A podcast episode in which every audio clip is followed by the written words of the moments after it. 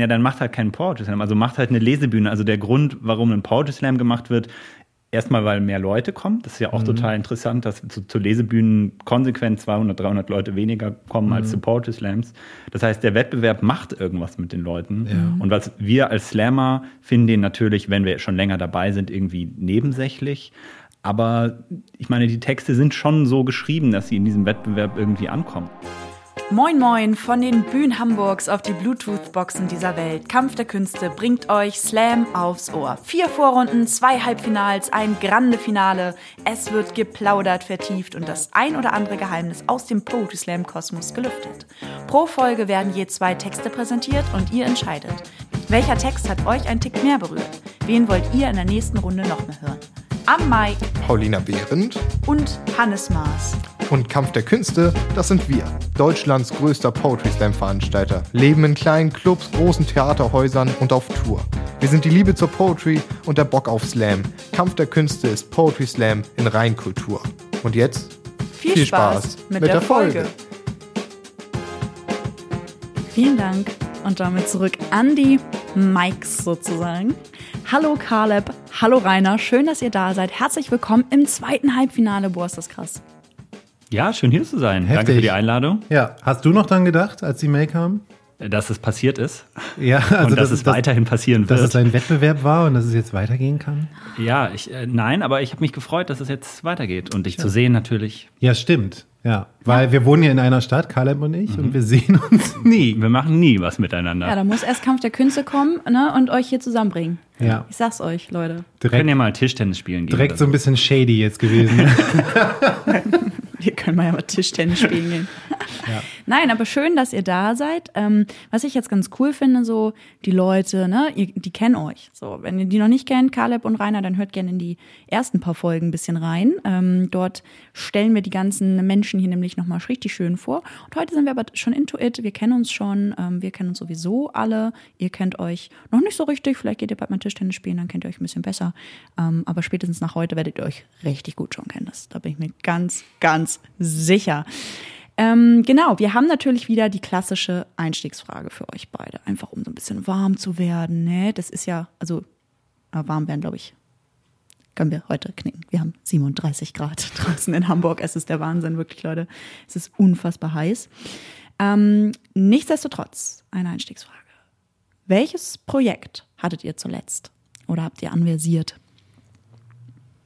Ich soll beginnen. Rainer. ähm, viele. Es gibt ein, ein Projekt, äh, was ich jetzt an, äh, gerne vorantreiben möchte. Das ist äh, einen Online-Shop ein bisschen professioneller aufzubauen. Weil ich bei Veranstaltungen äh, nach, also von der Bühne quasi oder im, im, im Foyer meistens dann immer so ähm, kleine Kalender verkauft habe, so demotivierende Tischkalender und äh, wollte das so ein bisschen erweitern auf Postkarten und, und, und anderen Crap, den man äh, auch außerhalb von ähm, Events verkaufen kann. Äh, das machen andere Slammerinnen und Slammer auch. Die machen dann so kleine Sprüche oder Zitate aus ihren Texten. Und, aber ich wollte das ein bisschen professionalisieren, aber das gestaltet sich schwieriger, als man denkt. Mhm. Vor allen Dingen aus steuerlichen Gründen oder wann etwas gewerblich ist und wann man noch künstlerisch tätig ist, das ist alles ein bisschen schwierig. Also es war, ich wollte eigentlich so ein bisschen so aktiv so ein kleines Nebenprojekt aufziehen, aber man merkte, steckt dann direkt sehr viel deutsche Bürokratie dahinter. Es werden einem nur Steine in den Weg gelegt. Ja, also wirklich von da oben, da kommt nichts. Also so nur Postkarten oder auch so T-Shirts bedrucken. Also das so. Ding ist, ich habe hab mir einen neuen Namen überlegt. Ich hatte vorher schon so einen ganz wacken äh, Online-Shop und mit so einem kryptischen, mit so einer kryptischen Adresse. Ich möchte lieber nicht.de. Das war alles ganz schwer zu vermitteln.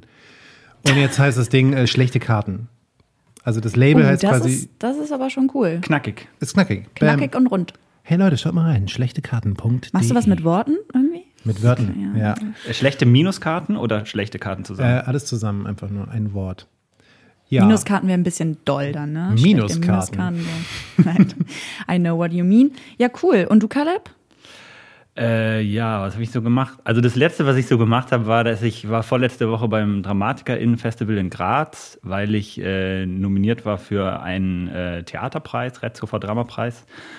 Und äh, das war für mich total aufregend und neu, weil ich eigentlich mit Drama gar nicht so viel am Hut hatte und mit Theater. Und aber dann, äh, genau, im Zuge meines Studiums in Leipzig am Literaturinstitut mal so reingeschnuppert habe und dann eben einen dramatischen Text geschrieben habe, der heißt Unten, der sich dann zu einem Theaterstück entwickelt hat. Und genau, das hat dann tatsächlich auch geklappt mit der Nominierung für diesen Preis. Äh, habe nicht gewonnen, aber war sehr zufrieden mit der Gewinnerin und es, ich habe irgendwie viele Erfahrungen Stücke gesehen, gesammelt Erfahrungen auch. gesammelt, positive Erfahrungen, die ich mitnehmen kann. Ich meine Attitude überprüft. Wie, wie war das? Darf ich eine Frage stellen? Du darfst alles, Rainer. Wie war denn das für dich, wenn man in dieser äh, äh, warmen, familiären Slam-Bubble ist, wo man alle immer kennt, plötzlich in so ein neues Becken zu springen, wo alles irgendwie neu ist? Und Ja, gerade auch die Literatur- und Drama- und Theaterszene ist ja, also ich habe, das ist schon ein Riesenunterschied, finde ich. Also gerade so diese Dramaszene ist so sehr geschlossen und aber eben nicht familiär dabei. Also ich, gl- ich habe da schon gemerkt, dass da schon viel eher die Ellenbogen ausgefahren werden und dass es auch so viel mehr Ethos und Pathos gibt im Sinne von, wir sind hier diejenigen, die ähm, die so den Zeitgeist äh, vorantreiben und aufs Tableau bringen und so. Und äh, genau, ich habe viele nette Leute getroffen und äh, aber irgendwie habe ich so das Gefühl, ja, also es war auch so ein bisschen, es hat schon Spaß gemacht und so, aber ich glaube, ähm, ich bin jetzt nicht für immer Dramatiker und so. Die Theaterwelt ist so eine von, von vielen Sachen, die ich, glaube ich, gerne bespielen würde in Zukunft irgendwie. Ja. Aber das finde ich ganz, ganz cool. Weiß ich nicht. Ich finde aber beim Poetry Slam ist es sowieso so, also wenn das so der KünstlerInnen-Dachboden ist, dann ist Poetry Slam so der Dachboden gefühlt. Und dann gibt es aber halt unter, unter Kunst sozusagen ganz viele kleine Nischen und Poetry Slam ist super unspezifisch eigentlich, wenn man sich das mal überlegt. Also du hast an einem Abend ja auch unfassbar viel. Und das glaube ich, wenn man dann mal in so eine Nische reingeht, so Theater, Dramaturgie in Anführungsstrichen, ist glaube ich schon ein anderer Schnack. Also da sind die Leute einfach, glaube ich, spezifischer. Ja, ja, voll. Spezieller wollte ich jetzt nicht sagen, also spez spezifischer wahrscheinlich. Ja. Ja, spannend. Beim Slam wird ja auch gesagt, alles ist erlaubt, man, man kann alles machen. Genau. Und im Theater kann es natürlich Eben auch nicht. alles machen, aber dann kommt auch jemand und sagt, das war scheiße. ja, das stimmt. Ja, beim Slam ja auch, aber ich glaube, da gibt es ja schon so mehr oder weniger so, was en vogue ist gerade oder Ja. Was gemacht wird und was nicht. Und es gibt, finde ich, im Slam, und das ist ja auch wirklich das Schöne in der Slam-Szene, einen viel stärkeren Ethos von man ist freundlich zueinander. Ja. Ja. Wenn, wenn auch nur manchmal vordergründig, aber immerhin. So. also, äh, das ist auch einfach das Schöne. Also, ja. Genau. Schön. Ähm, ja, dann haben wir ja ähm, in dieser Folge, wir sind ja jetzt im Halbfinale, das ist natürlich jetzt alles ein bisschen ähm, gehobenes äh, Level hier. Äh, haben wir uns gedacht, wir machen keine Schnellfragerunde mehr. Die haben wir gekickt, das war schön für die Vorrunde, aber jetzt brauchen wir was anderes. Und haben uns ein ähm, anderes Spielchen überlegt. Und darauf habe ich jetzt richtig Lust, weil ich glaube, das ist sehr cool. Und zwar ähm, nennt sich das Satzvervollständigen. Ist es euch ein Begriff? Habe ich schon mal in einem Workshop.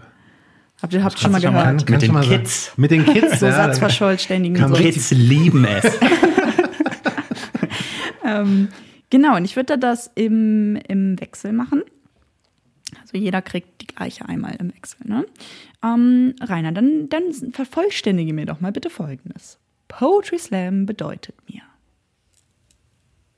Stets ein sicheres Einkommen und gut Ist das hier ein Comedy-Podcast? Comedy. oder was?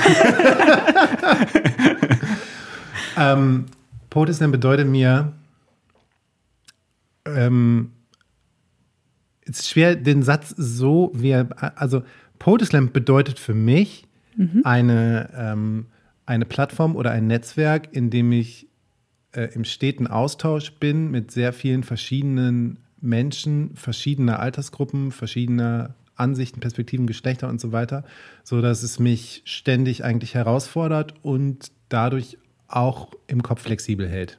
Wow. Nicht schlecht. Also man könnte auch sagen, Poetry Slam hält einen so ein bisschen jung, dadurch, dass es halt so dynamisch ist und äh, Ja. äh, heterogen. Finde ich spannend. Ja, finde ich auf jeden Sehr Fall weiß in Deutschland noch, natürlich nicht mehr ganz so männlich, aber in der Regel schon ein bisschen heterogener. Das stimmt, ja. Finde ich spannend. Können wir gerne später nochmal beim großen Talk äh, aufgreifen. Behalte ich auf jeden Fall mal im Hinterkopf, so die Aspekte. Müssen wir ja auch einen Spannungsbogen reinbringen. Und Caleb, was bedeutet dir Poetry Slam? Poetry Slam ist für mich die Grundlage gewesen für so ziemlich alles, was ich heute so mache und auch alle anderen Sachen, die ich heute neben Poetry Slam mache. Und ähm, ja, ich glaube, ohne diese, ich glaube, inzwischen sind es elf, zwölf Jahre Poetry Slam, wäre, glaube ich, von den Menschen, die ich kennengelernt habe, mit denen ich heute zusammenarbeite und die ich sehr mag und irgendwie äh, bewundere, ähm, zu, ja, nicht zuletzt finanziellen Möglichkeiten, ähm, ja, hat, war das einfach die Grundlage für ganz viele Sachen, die ich in meinen 20ern äh, machen konnte und machen durfte. Mhm. Und äh, genau, deswegen wird Poetry Slam auch immer wichtig sein und ich werde sie nie aus meiner Wikipedia-Seite löschen, nee. wenn ich mal eine Wikipedia-Seite haben werde. Ich habe eine Frage, macht ihr das beide hauptberuflich? Auch vielleicht für die ZuhörerInnen da draußen? Ja. Also ich schreibe hauptberuflich und Slam ist ein großer Teil davon. Ja. Ich muss aber auch sagen, also ich schließe mich dabei Karl, was er gesagt hat, ja, da schließe ich mich an, weil alles, nicht ganz alles, aber wirklich 90 Prozent von dem, was ich heute mache, auch damit zu tun hat, dass ich irgendwann auf Poetry Slam gestoßen bin. Und das war halt auch nur in einer Kneipe, wo irgendwelche Leute irgendwas gemacht haben und man hat das angefangen für Freibier zu tun. Mhm. Und es ist dann entwickelt von selber bei jedem eine andere Dynamik, aber ähm, und bei jeder Person entwickeln sich andere Aspekte heraus, aber genau alles hat irgendwie damit zu tun mit dieser Plattform. Das ja. ist halt voll irre bei Slam, dass du halt so viele Leute hast, die heute in so vielen unterschiedlichen Genres unterwegs mhm. sind. So. Wir sind wie, wie Samen, wo man nicht weiß, was für Blumen. Ja, wow, oh, das, das ist ein schönes Bild. Das nehmen wir auch direkt mit. Flower Tree Slam. Slammer sind wie Samen. Na, das oh, wow. Ähm. Braucht ihr noch ein neues Motto, Kampf der Künste? Ich, ich gebe es euch gerne. Die Samenbank, oder was? Wir können einen Deal aushandeln. Ihr könnt gerne die Nutzungsrechte oh, an dem Spruch. Na naja, gut, dann kommen wir mal eher jetzt zum Blühen. Ähm, auf der Bühne kurz vor dem Auftritt, denke ich. Ka ähm, Rainer. Endlich. Wow, nicht schlecht. Pointiert, lassen wir so stehen. Caleb? Ähm, vielleicht ähm, nice. nee, ich, jetzt hat es mir Rainer vorweggenommen. Ich würde auch sagen, so, äh, ach, jetzt geht's los. So, also, weil auch so viel äh, Spannung herrscht. Also diese Backstage-Situationen sind manchmal auch, manchmal, manchmal sind sie sehr nett, aber manchmal sind sie auch so ein bisschen drückend und der Auftritt ist dann immer so, so ein Freisch. Man kann ja auch mal sagen, wie es ist. Also Freischwimmen. Für die, Freischwimmen, Freischlag. Für die 10 Minuten oder 15 Minuten oder manchmal auch noch 5 Minuten, die man abends dann auf der Bühne stehen darf, äh, nehmen wir teilweise relativ viel drumherum in Kauf. Und das ist dann wirklich der Moment, auf dem, also das ist auch manchmal wirklich der schönste Moment, rauszugehen. Und mhm. ähm, also, also man weiß noch nicht, wie es wird. Vielleicht wird es danach auch mega geil, aber diese Spannung dann. Und ich glaube, das ist einfach. Ja, ich habe jetzt gesagt, endlich, Fall, aber es ist eher so ein Gefühl, was man hat. Mhm. Ne? Also so der Grund, warum man überhaupt da ist. Ja. Also das ist so, jetzt geht halt die Arbeit los. Fünf ja. Minuten Arbeit, aber gut. Ja, das so. finde ich sehr spannend. Get your shit together jetzt. Ja. So, ne? Ja. ja ähm, genau, ähm, diese, diese Texte, die möchten wir jetzt natürlich auch endlich mal hören. So, und ähm, darauf freue ich mich sehr auf den ersten Text für unseren ersten Gast, für unseren ersten Halbfinalist und damit einen kleinen Willkommensapplaus für Karl. Kinder, Kinder, wie die Zeit doch verfliegt. Unsere vier Vorrunden sind vorbei, wir haben gelacht, gelabert und gelauscht. Und ihr durftet entscheiden, wen ihr noch einmal hören wollt.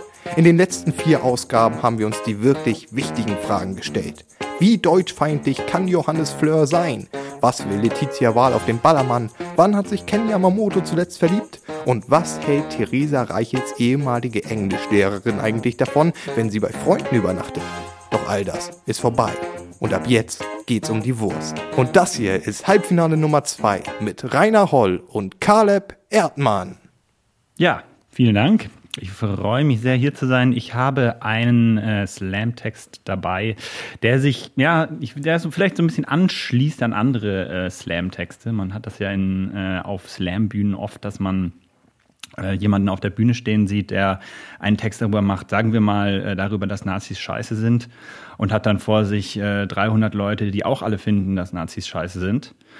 Und äh, wenn man das dann mal zum 758. Mal gesehen hat, dann denkt man sich, äh, hm, ja, also wo findet jetzt der Fortschritt statt oder wo ist überhaupt Raum für Fortschritt? Ähm, mit diesem Gedanken im Kopf habe ich diesen äh, Text geschrieben. Der Text trägt den Titel 87 Prozent der Deutschen fressen keine kleinen Kinder. Danke dafür. Und er geht so. Die Wahrheit ist, ich habe keine Lust mehr über die AfD zu reden. Nicht, weil ich nicht glaube, dass sie ein Problem darstellt. Im Gegenteil, die AfD ist wie meine Matratze. Ich habe keinen Bezug dazu. Aber ich habe einfach genug reißerische Skandalstories gehört, Geschichten über AfD-Mitglieder, die wahlweise heimlich in ihren Kellern Hakenkreuz-Teegeschirr sammeln oder SS-Totenkopf-Schlafanzüge tragen oder besoffen den Hitlergruß zeigen oder alles auf einmal bei ein und derselben Polizeibetriebsfeier. Und jedes Mal nach so einer Enthüllung tun alle wieder unglaublich überrascht. Die AfD erinnert mich ein bisschen an Culture Candela. Alle hassen Culture Candela, aber jedes Mal, wenn sie, neues, wenn sie ein neues Album rausbringen, reden wieder alle darüber, als ob man es nicht schon langsam wüsste. Ja, ihr neuestes Album war so eine Katastrophe, es wundert mich, dass der IS sich nicht dazu bekannt hat. Genau wie zur AfD. Wäre doch witzig, wenn der IS jetzt sagen würde, hey Leute, das mit der AfD, das schien uns einfach der effizienteste Weg zu sein, die westliche Zivilisation zu zerstören. Allahu Akbar, Peace out, wir sind raus. Das Ergebnis der letzten fünf bis zehn Landtagswahlen hat uns ja alle schockiert. Wer hätte jemals in seinen wildesten Träumen daran gedacht, dass es Nazis in Deutschland gibt? Dabei hätte man das vorher wissen können. Das ist wie wenn man in eine französische Komödie geht und dann in der Mitte merkt, wow, ich muss ja gar nicht lachen. Man hätte es vorher wissen können. Jetzt sitzt die AfD in den Parlamenten und alle klopfen sich gegenseitig in den sozialen Netzwerken dafür auf die Schulter, dass sie das nicht cool finden. Es ist wie ein riesiger, unappetitlicher Schulterklopf-Gangbang. Gut gemacht, Leute. Aber leider gibt es keine Auszeichnung und keinen Orden dafür, kein Arschloch zu sein. Natürlich gönne ich jedem das gute Gefühl, das entsteht, wenn man sich klar positioniert. Ich kenne das. Ich war auch dabei, damals beim Hashtag Wir sind mehr Konzert in Chemnitz. Ich habe Campinos künstliche Hüftgelenke quietschen gehört. Ich habe über die Köpfe von 50.000 Menschen hinweg zugehört, wie Maxim von KIZ kurz aufhörte, meine Mutter zu beleidigen, um uns mitzuteilen, dass man allen Menschen mit Respekt begegnen sollte. Und da beschlich mich schon der Eindruck, dass mit einer Bierflasche in der Hand ein Konzert angucken eine sehr bequeme und gefällige Form des Protests ist. Man könnte vielleicht so weit gehen zu sagen, dass keine Tätigkeit, die man mit einer Bierflasche in der Hand ausführen kann, wirklich riskant oder bedeutend ist. Man stelle sich vor, Willy Brandt setzt zu seinem historischen Kniefall im Warschauer Ghetto an, aber vorher muss er noch seine Bierflasche abstellen. Wir haben ja verstanden, dass du Demokratie und so voll wichtig findest, weil Leute dafür gekämpft haben, dass wir das dürfen. Aber ganz ehrlich, Leute haben auch dafür gekämpft, dass es öffentliche Toiletten gibt. Und wann hast du das letzte Mal einen in einem Zustand verlassen, in dem du sie vorfinden möchtest? Na also, die Demokratie ist sehr wie eine öffentliche Toilette. Jeder will, dass sie in gutem Zustand ist, aber keiner kümmert sich drum. Ich meine, okay, 87 Prozent sind immerhin keine Nazis. 87 Prozent haben bei der letzten Bundestagswahl nicht die AfD gewählt. Mich für meinen Teil beruhigt das sehr. Am liebsten würde ich jeden einzelnen CSU-Wähler persönlich in den Arm nehmen. Oder Sarah Wagenknecht, die Arbeit für Deutsche zuerst gefordert hat, bevor man sich um Ausländer kümmert. Klar, aber immerhin hat sie nicht gesagt, man soll Geflüchtete an den Grenzen abknallen. Das sind so die kleinen Unterschiede. Das unterscheidet die menschlichen Demokraten mit dem warmen Herzen von den kinderfressenden Monstern der AfD. Das ist in etwa so, wie wenn man sagt, klar hat man Sitznach beim Zug die ganze Fahrt lang Frikadellen mit Tzatziki gegessen. Aber immerhin hat er sich nicht in die Hose geschissen. So viel Doppelmoral, ich habe einfach keine Lust mehr darüber zu reden, darüber nachzudenken. Und an manchen Stellen heißt es ja jetzt, man müsse die Sorgen dieser Leute ernst nehmen. Rechte Sorgen ernst nehmen. Das bedeutet übersetzt, man bekämpft Nazis, indem man selber zum Nazi wird.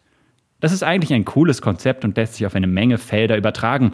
Ich habe zum Beispiel kein Problem mit Junggesellenabschieden im öffentlichen Raum mehr, seit ich ständig eine Flasche Fürst Uranov Wodka bei mir führe. Und sobald so eine Männerhorde auftaucht, trinke ich die Flasche in einem Zug aus und misch mich unters Volk. Zack, Problem gelöst. Nach dem Motto, if you can't stop the Junggesellenabschied, become the Junggesellenabschied. Wie komisch das ist, komisch das ist, wenn man sich von etwas distanziert, um dann zu sagen, man müsste eigentlich selbst so sein. Das ist wie dieser unangenehme Moment, wenn man sich auf der Straße von jemandem verabschiedet, aber dann muss man in dieselbe Richtung. Und man geht irgendwie merkwürdig nebeneinander her und tut so, als würde man sich nicht kennen. Es ist so.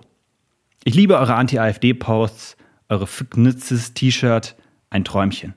All das unterstütze ich zu 100 Prozent. Ich bin mir sicher, ich bin cool, ihr seid cool und wir wissen es. Also lasst uns doch einfach die Schnauze halten und antifaschistische Arbeit machen. Und wenn das nicht klappt, dann können wir immer noch Nazis werden. Dankeschön. Vielen Dank, Caleb, für den ersten Text.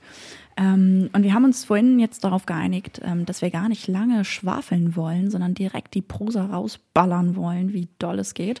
Und deshalb rasten wir direkt weiter aus. Ähm, wir erhalten die Euphorie auf, auf dem Home-Level und begrüßen Rainer Holl. Dankeschön. Ähm,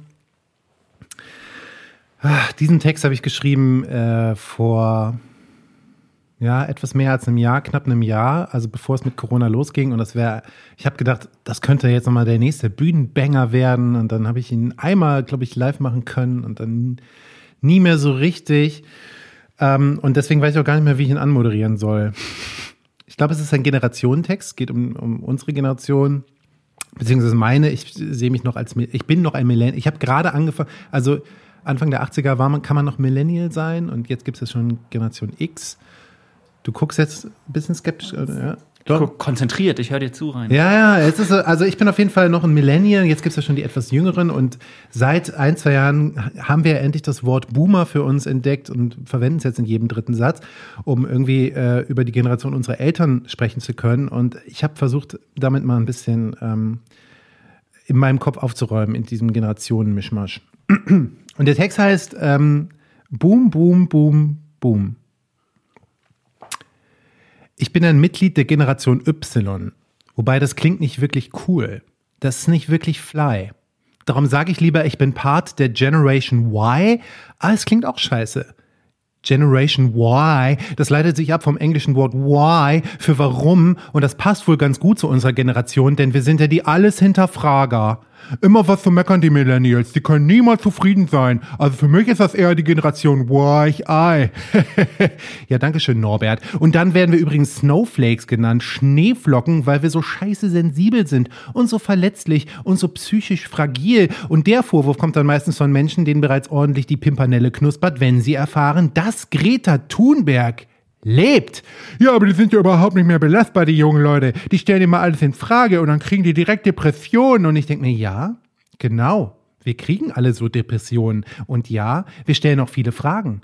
Seit damals, kurz nach meinem 18. Geburtstag, zwei Linienjets in die beiden Türme des World Trade Centers geknallt sind und ich kurz dachte, ha, jetzt bricht der dritte Weltkrieg aus. Seitdem häufen sich bei mir die Fragen und werden jährlich mehr. Dank Eurokrise, Bildungskrise, Schuldenschulen, Wirtschaftskrise, Klimakrise, Dieselkrise, wieder mal kein Friedenkrise und die größte Krise, die uns schon lange zum Halse raushängt. Das böse Wort mit C. Ich sag's jetzt nur einmal, damit es raus ist und dann nie wieder. C CDU. Ja, ich krieg langsam zu viel. Und dennoch habe ich Fragen.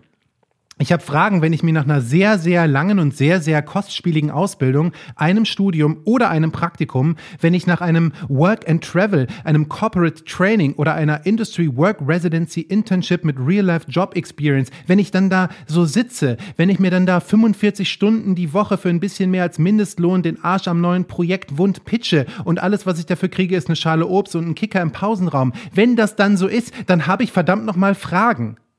Ja, aber die jungen Leute kannst du ja gar nicht mehr gebrauchen. Die sind ja total verwöhnt und verdorben durch Jamba Sparabos und Castingshows und StudiVZ und die tragen nur noch Hipsterbrillen und sitzen bei Starbucks vor ihren Laptops und trinken Latte Machachi oder ein Frappucciochi oder wie das heißt. Aber das ist natürlich Quatsch. Es ist 2021. Niemand trinkt mehr Latte Machachi. Wir trinken wieder Filterkaffee, Spezialröstung, handgefiltert, der feine Scheiß, 7,80 Euro für ein Tässchen mit einem saftigen Stück Cheesecake und danach sind wir wieder wütend. Wir sind wütend, weil man uns angelogen hat. Die größte Lüge ist natürlich das neoliberale Mantra, du kannst alles schaffen, was du dir vornimmst. Die Welt gehört dir, mein Junge. Schau, da ist die Tür, du musst nur durchgehen. Ha! Also wenn du ein weißer Mann bist und am besten auch nicht schwul und reiche Eltern wären ganz geil und wenn du eine Frau bist oder queer oder Migrationshintergrund oder du kommst aus einer bildungsfernen Schicht oder alles zusammen, ne, kurz gesagt, Gelsenkirchen, also dann lieber nicht, dann bleib lieber hier sitzen, ist ja auch ganz schön.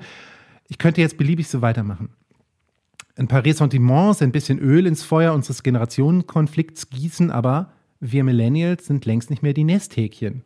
Eine ganz neue Generation junger, engagierter Menschen geht jeden Freitag auf die Straße und stellt ebenfalls unangenehme Fragen. Und diese Generation ist ebenfalls wütend und wahrscheinlich nicht mehr nur auf euch, liebe Boomer, sondern gleichermaßen auf uns Weicheier. Ich meine, wie naiv sind die denn? Die wollen wirklich was ändern, die wollen den Klimawandel aufhalten. so dumm waren wir nicht.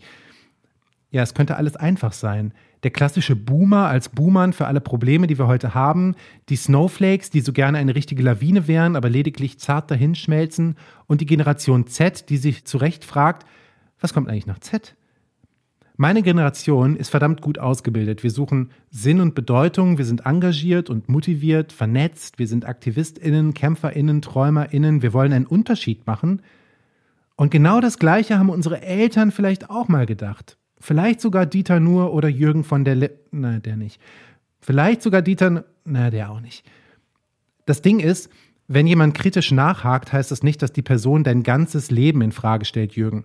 Wir wollen lediglich wissen, ob du wirklich dreimal im Jahr mit der AIDA durch die Karibik schippern musst oder ob du vielleicht einfach akzeptieren kannst, dass es eine dritte Geschlechtsoption gibt. Ich meine, vor 1995 gab es im Profifußball auch nur zwei Punkte und an die Drei-Punkte-Regel hast du dich ja auch schnell gewöhnt. Jede Generation stellt berechtigte Fragen. Die Kunst ist nicht, sie zu beantworten, sondern die Fragen erstmal zuzulassen und dann vielleicht einfach mal das Maul zu halten und kurz in sich zu gehen, ohne direkt einen Sprung in seiner fragilen Männlichkeit, zu kriegen wie Dieter oder Jürgen. Außer deine berechtigten Fragen haben etwas mit der Deutschland GmbH, dem linken Meinungsmainstream, der Form unseres Planeten oder einer vermeintlichen Ökodiktatur zu tun, dann halt bitte einfach weiterhin die Stellung zu Hause, in deinem Bunker, unter der Erde und lass das Internet aus. Ich selber bin jetzt Mitte 30 und ich habe die Probleme dieser Welt zum gleichen Teil mit verursacht, wie ich versuche, sie zu bekämpfen. Und das ist nicht cool. Aber anstatt blind auf alles zu schimpfen, was ich heute nicht mehr verstehe, versuche ich das Beste aus meiner Unwissenheit zu machen. Ich höre zu, ich reflektiere, ich passe mich an und das macht nicht immer Spaß. Und es nervt auch ganz schön, aber es bringt mich und andere halt ein Stückchen weiter. Und das ist doch viel besser, als immer nur auf der Stelle und sich selbst und anderen ins Schienbein zu treten. Und wenn dann in naher Zukunft all die Boomer langsam sterben, dann ziehe ich in eine neue Wohnung. Denn nichts ist schöner, als zu erben. Dankeschön. Vielen, vielen Dank, Rainer, auch für diesen Boom, Boom, Boom, Boom, Boom Text. Oh, das wird heiß beim Lesen, ne? Das ist ganz heiß hier. Das die ist Poetry brennt. ja, an euch da draußen. Ähm, jetzt könnt ihr beide Texte wirklich nochmal wirken lassen, spult eventuell nochmal zurück, hört euch das nochmal an, vergleicht für euch, welchen Text fandet ihr besser. Und dann werdet ihr einfach Steady-UnterstützerIn. Und das könnt ihr ganz leicht tun, indem ihr auf steady.de geht und dort ein Handelpaket auswählt. Ein Kilo, zwei Kilo oder drei Kilo. Und dann kriegt ihr den Zugang einmal für eine ähm, ja, verfrühte Folgenhörung sozusagen. Also ihr könnt die Folge dann immer schon ein bisschen früher hören als alle anderen.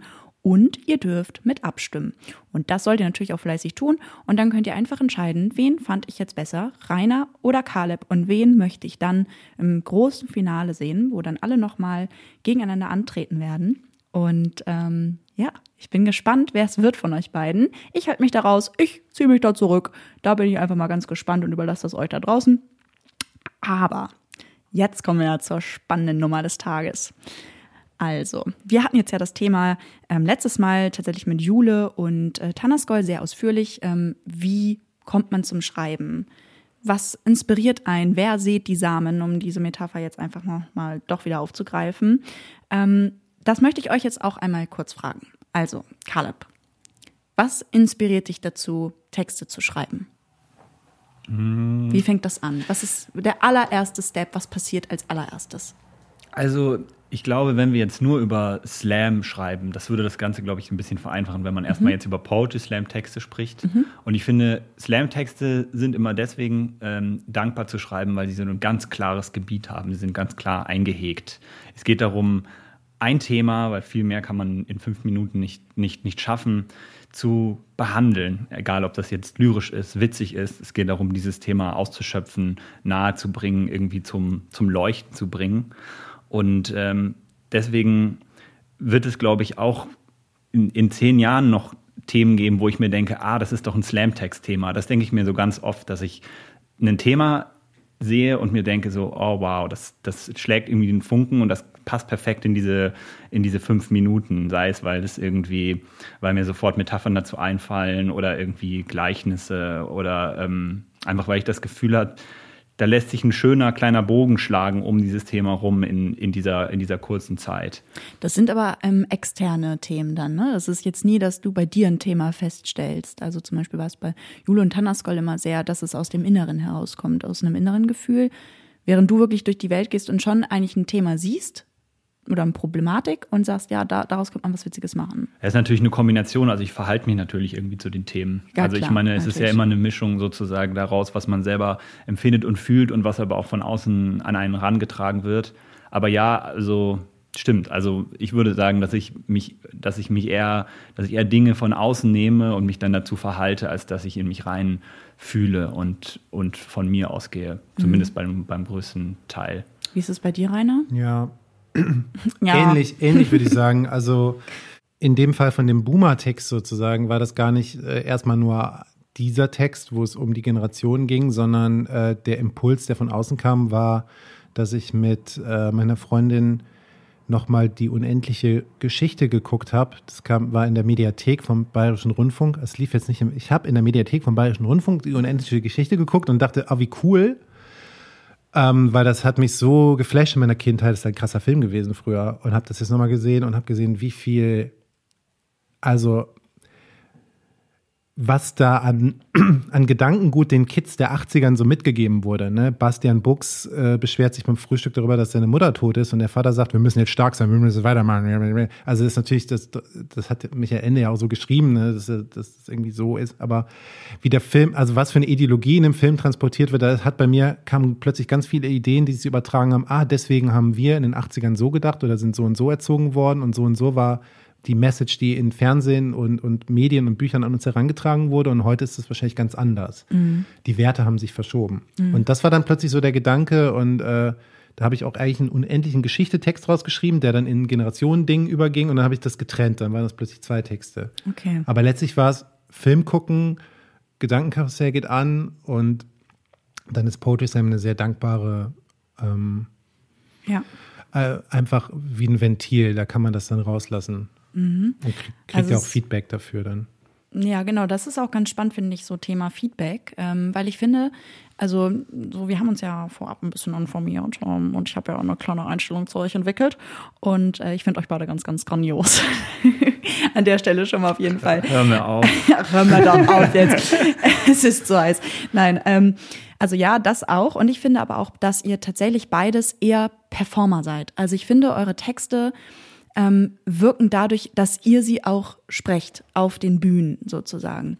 Und wenn Rainer jetzt schon das Thema Feedback überhaupt anspricht, ähm, finde ich bei euch beiden eigentlich, und das ist ja eigentlich der zweite Teil vom Poetry Slam, wenn wir das echt mal so aufsplitten, dass wir sagen, es geht da um einmal das introvertierte Schreiben und das extrovertierte Bühnensein, Dasein, finde ich, seid ihr eher auf der Seite des extrovertierten Bühnenseins ähm, verortet. Ich muss da mal, ich muss da ja mal was jetzt sagen. Äh, dass Caleb äh, für mich auch, ich habe nicht einen kleinen Caleb in meinem Kopf, aber seit ich dich mal irgendwie, also seit wir uns kennen auch und zusammen aufgetreten sind, habe ich auch, also ich fand das immer beeindruckend, weil Caleb nicht so ein krasser Performer ist von, von also du hältst ein Textblatt in der Hand und liest das eigentlich einfach vor. Ich habe auch mal den Preis als krassester Low-Performer Ja, gekriegt. und das hast du richtig scheiße gefunden von der Szene. Krass scheiße, das war ja so ein kleiner, das war ja nur ein Gag, weil, weil du auch bei Slams halt rasierst, ohne halt wild rumzuspringen. Und ich bin ja schon, ich fahre ja manchmal ein bisschen aus der, ich fahre ja manchmal ein bisschen aus der Haut und du bist aber so ein, wie so ein eloquenter, ähm, wie so ein gebildeter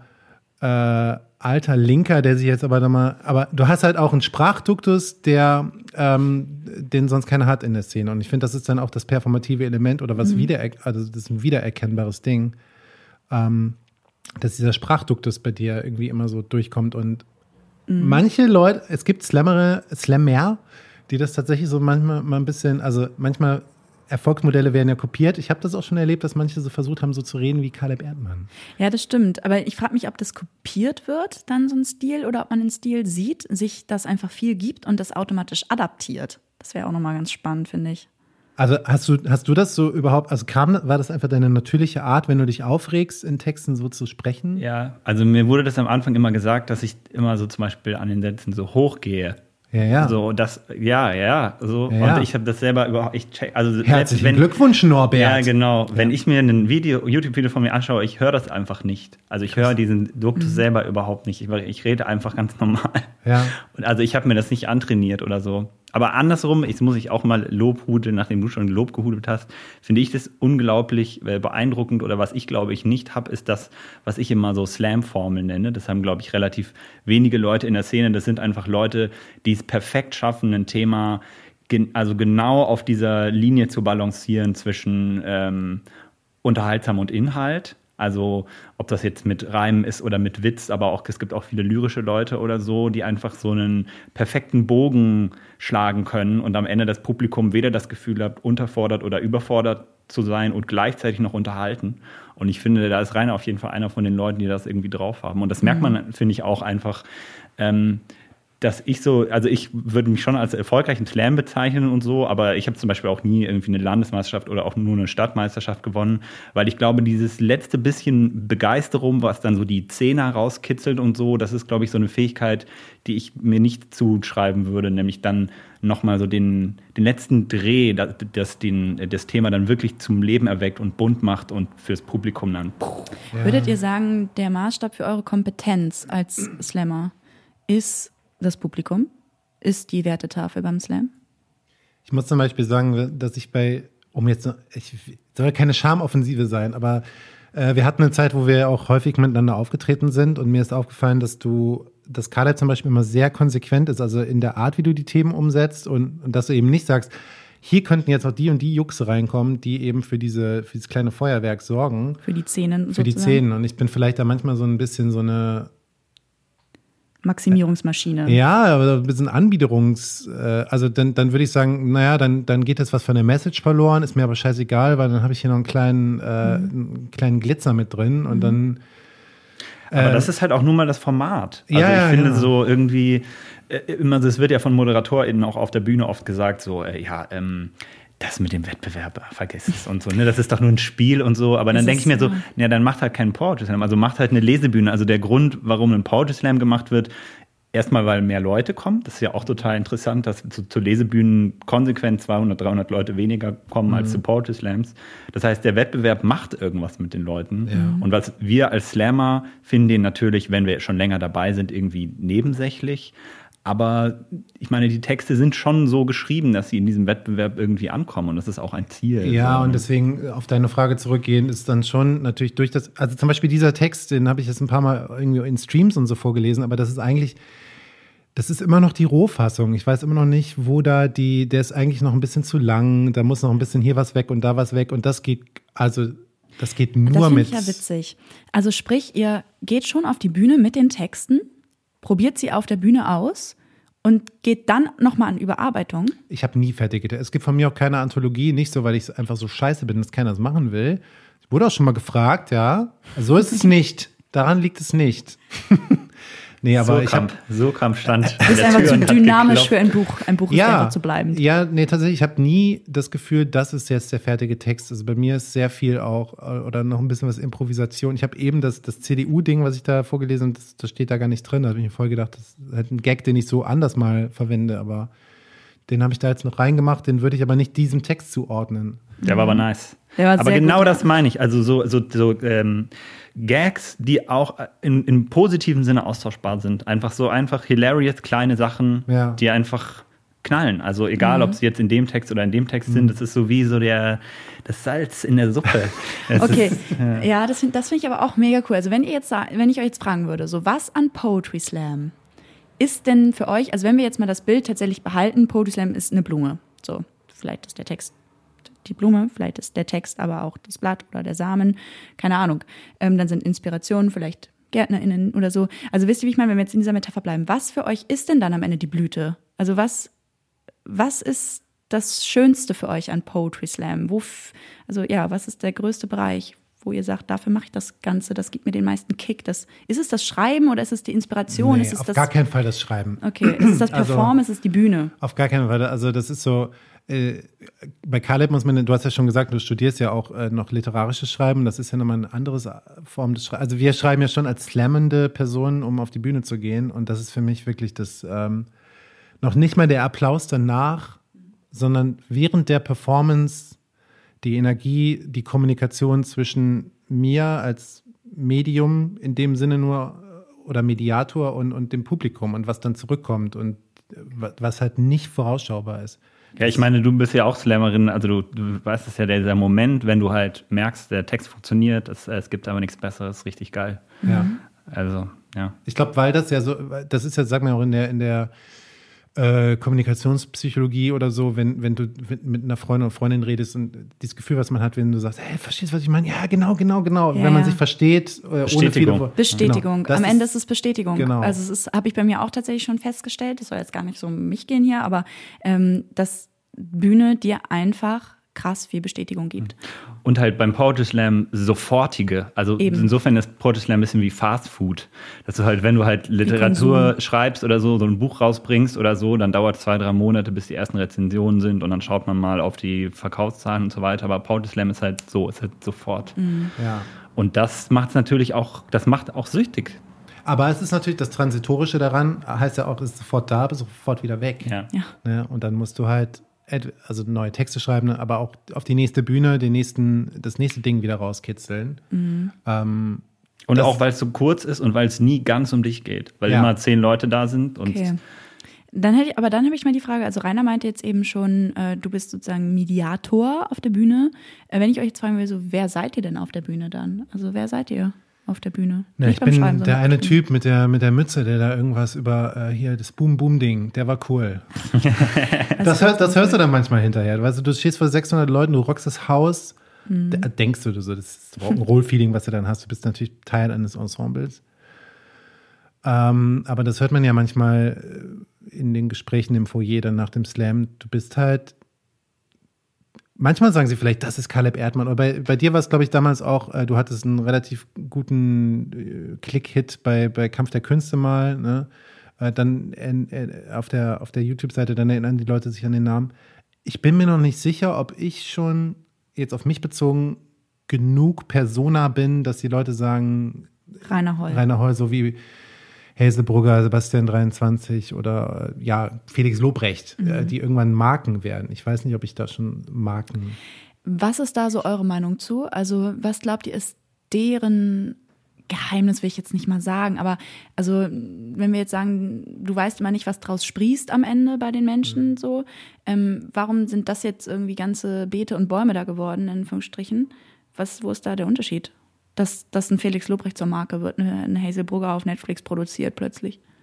Ich glaube, es hat schon ein bisschen was damit zu tun, dass man weiß, wie man sich produziert und verkauft und auch sich selber kennt und seine Bühnenfigur und weiß, was Leute daran mögen und was nicht.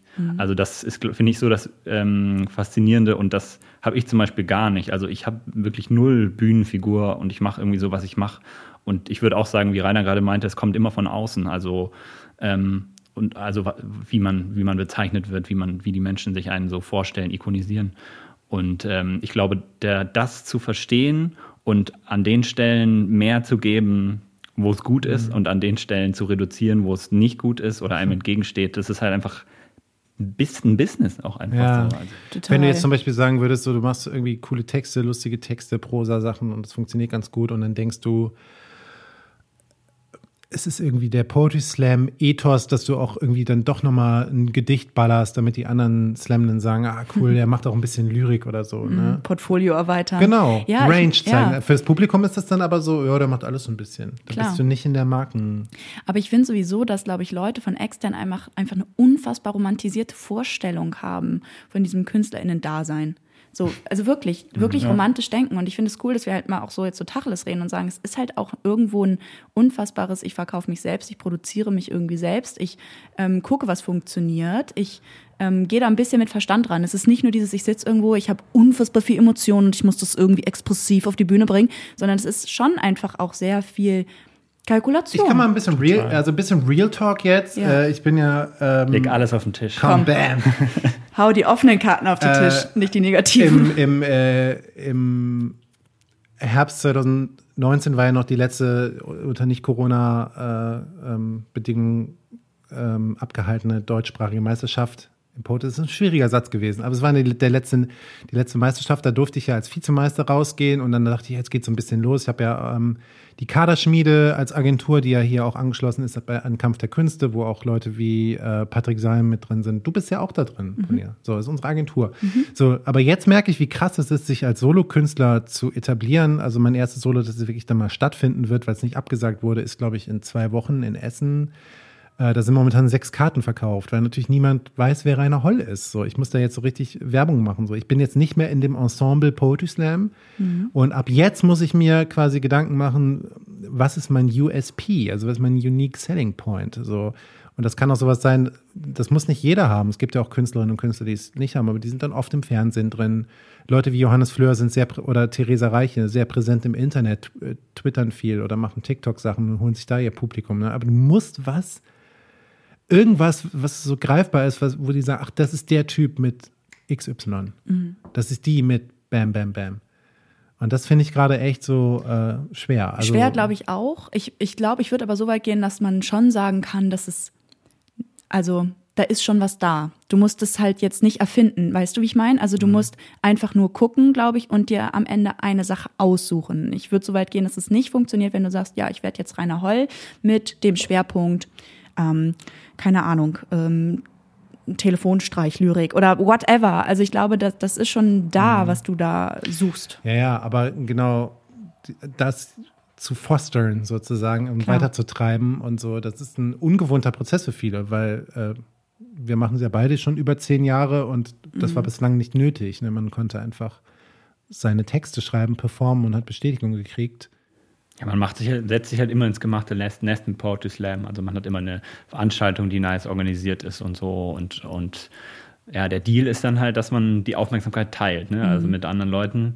Und ähm, man darf halt nie vergessen, dass die Leute halt fürs Format kommen und nicht für die Leute, die mhm. halt da sind. Und den Schritt da rauszumachen, das habe ich auch schon ganz überlebt, ganz oft überlebt. Überlebt, ja. Überlebt und überlebt. Ja, erlebt, überlebt habe ich es noch nicht. ähm, dass die Leute da total frustriert sind und diesen Schritt raus als total äh, beängstigend äh, empfinden und schwierig. Auch als Druck vielleicht. Hattet ja, ihr schon mal grundsätzlich das Gefühl von Druck im Bereich Poetry Slam und Bühne? Ja, also gerade so bei allen großen Veranstaltern ist es eigentlich so, dass da, da trifft es sich natürlich auch mit dem Finanziellen so, dass man halt irgendwie, das ist halt mein Job so und, und ich, also, also wenn ich nicht äh, abrutschen möchte, dann muss ich halt Slam machen irgendwie. Also das ist jetzt hart gesagt. Also ich habe auch noch, ich kann ja auch was anderes machen, theoretisch. Aber, aber hast du das Gefühl manchmal auch, der so ein Zugpferd zu sein? Wir sind ja alle gleich, aber jetzt ja, ist der Tacheles. So, manchmal ist es schon so, dass wenn du ein bisschen was gerockt hast und da zählt es ja auch zu den Leuten, äh, dass der Veranstalter dann sagt, äh, ich pack dich mal aufs Foto der Facebook-Veranstaltung. So, wir, wir, werben ein bisschen mit Caleb Erdmann. Aber ich bin mir nicht sicher, ganz ehrlich, wie gut es funktioniert. Also ich wäre, das fände ich mal wirklich interessant, jetzt auch mit den, äh, mit euch von KDK darüber zu reden, wie, wie gut irgendein glaubt, dass es funktioniert, weil ich glaube ehrlich gesagt nicht, dass das was bringt. Mhm. Also ich glaube, dass, wenn was weiß ich, Rainer Holder drauf ist, der die letzten drei fetten Elbphilharmonie-Slams gewonnen hat, dann sagen die Leute nicht, ah, rein. Also vielleicht so ein bisschen, aber halt vor allem auch keine neuen Leute. Also dafür müssen die mhm. Leute erstmal da gewesen sein. Ja. Mhm. Also ich finde es ganz witzig manchmal, also ich war gerade gestern Abend witzigerweise ähm, mit ähm, bei Freunden und die ähm, kannte ich noch gar nicht und dann hatten wir das Thema Poetry Slam und habe ich das erzählt und man so, ja, ich war, wir waren ja auch mal auf einem Poetry Slam, so da war diese eine, diese Blonde und so. Also es ist genau das, was glaube ich ihr beide meint. Also du assoziierst, wenn du zu einer Poetry Slam Veranstaltung gehst, mhm. ist es die Veranstaltung, es ist nicht der einzelne Mensch ja. und im Nachhinein ist es nicht Rainer Heul, sondern der, der hat irgendwie Boom Boom Text gemacht. So, den fand ich cool. Und ich glaube, am Anfang ist es auch weniger die Person als wirklich der Text, der irgendwie hängen bleibt. Ja, deswegen meinte ich auch so ein bisschen Mediator, weil im besten Fall, also du willst ja als, als, als vortragende Person deine, deine Message rüberkriegen. Ich äh, benutze das Publikum nur als äh, Endorphin-Freisetzungsmaschine äh, äh, sozusagen. Reservoir. Ja, wir, wir bedienen, als Dünger sozusagen. Wir bedienen uns äh, gegenseitig sozusagen. Aber ja, letztlich bin ich ja nur, also der Text zählt dann, es klingt so ein bisschen äh, pathetisch, aber es, letztlich bin ich ja dann wirklich nur das Medium, das es halt überträgt. Mhm. Ähm, alle haben was, es haben ja alle was davon. Wir haben einen guten Abend, das Publikum hat einen guten Abend. Ja. Und äh, man muss sich dann einfach von diesem Fame-Ding frei. Das ist ja auch wieder schon so sehr. Fame-Ding finde ich aber spannend so. Also würdet ihr sagen, dass ihr Menschen seid, die viel im Mittelpunkt stehen wollen oder viel Aufmerksamkeit benötigen, viel Bestätigung, also im privaten Umfeld, weil ich finde, ich kenne euch beide privat und ich finde, das seid ihr halt absolut nicht. Und man kriegt das, glaube ich, manchmal gar nicht zusammen, warum jetzt so ein Mensch wie Caleb Erdmann oder Rainer Holl plötzlich auf einer Bühne stehen muss vor 2000 Leuten und da rumschreien muss. Ja, Rainer.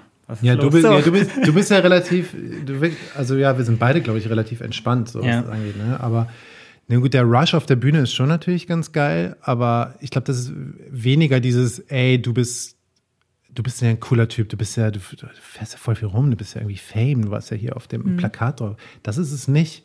Es ist eher die Bestätigung in dem Denken und Fühlen und Empfinden und in dem, was wir machen. Mhm. Also wie du eben schon sagtest, also der Text kommt an und die, oder die Message kommt an also verstanden sein in der Welt oder irgendwie ja. Bestätigung dafür, das, was du machst, ist schon irgendwie okay so, ist cool ja. so. Ja, oder ganz simpel gesagt, dass du halt einfach einen, Text in deinen Laptop reinratterst und dann sagst du den auf der Bühne und 400 Leute lachen. Das ist einfach magisch. Ja. Das ist einfach irre. Das Was nicht, ist da los, ey? Ja, das Hä? ist nicht zu ja. überbieten. Also jetzt mal ganz simpel gesagt. So. Ja. ja, ich finde, das ist aber wirklich super schön und super treffend, glaube ich, jetzt herausgearbeitet tatsächlich hier im Talk dass es am Ende halt nicht um die Bestätigung der eigenen Person geht, sondern eigentlich mehr um die eigene Denkweise und das eigene Fühlen, ob man sich irgendwie mhm. aufgehoben fühlt in dieser Welt. So. Und ich glaube, das ist auch die Magie des Slams am Ende. Dass äh, bei einem Abend, wo irgendwie zehn äh, SlammerInnen auftreten, eigentlich jeder am Publikum sich bei irgendeinem Text sagt, ja, das ist genau meine Fühlweise.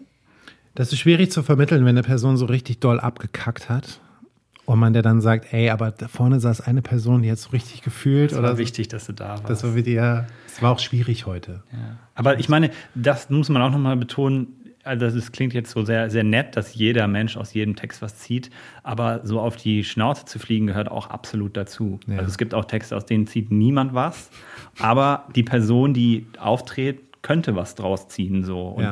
ich glaube, so. Damit zieht ja mindestens einer was draus. Ja, genau, ja. ah, schön, schön. schön. nee, aber also so hart es klingt, aber ich meine, die Leute sind auch da, um Leute scheitern zu sehen. Das gehört ja zum, das gehört zum Wettbewerb auch dazu. Ja, also bei Best-of-Slams ist es vielleicht weniger krass, weil dann alle gut sind. Aber bei den klassischen Slams mit zehn Leuten und offener Liste und so weiter, so möchten die Leute, dass, also es kann ja niemand krass gewinnen, wenn nicht andere Leute dabei verlieren. So. Also es gehört schon dazu.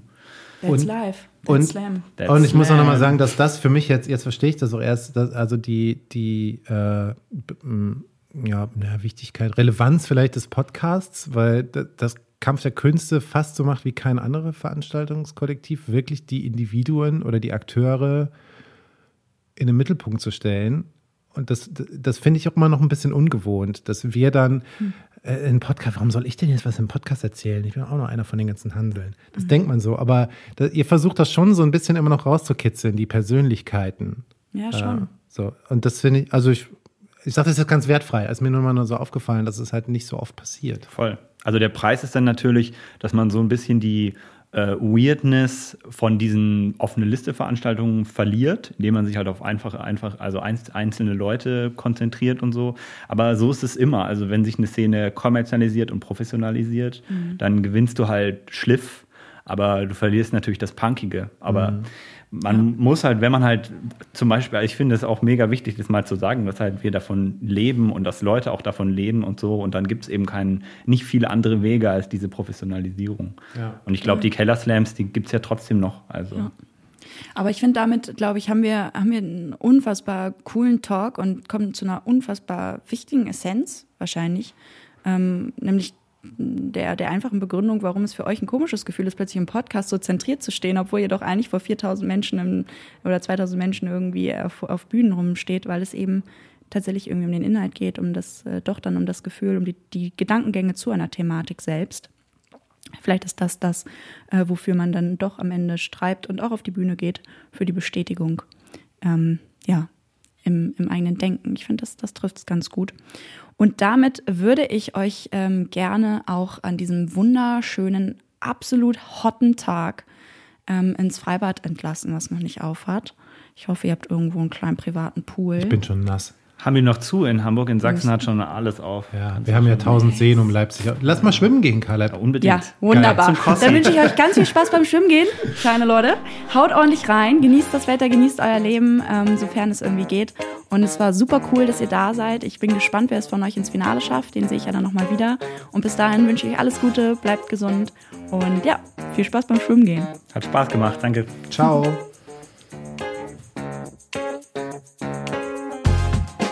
Ja, cool, dass ihr bis hierhin zugehört habt. Vielen Dank an der Stelle an Caleb und Rainer für den wirklich unfassbar ehrlichen Talk darüber, warum man mit Texten eigentlich auf eine Bühne geht. Und auch schön, dass Podcast dieses Format, diese Ehrlichkeit erlaubt und ermöglicht. Abstimmen könnt ihr jetzt bis zum 30. Juni, wer von den beiden im großen Finale gegen Tanas Golzabok antreten wird. Ähm, die Folge, das große Finale, wird auf Steady am 9. Juli erscheinen. Oder dann am 11. Juli könnt ihr die Folge dann auch normal auf Spotify und überall da hören, wo es Podcast gibt. Alle weiteren Infos findet ihr in den Show Notes wie immer. Und damit sag auch ich Tschüss. Das war Slam aufs Ohr, der Podcast vom Kampf der Künste, produziert von Audiofühl.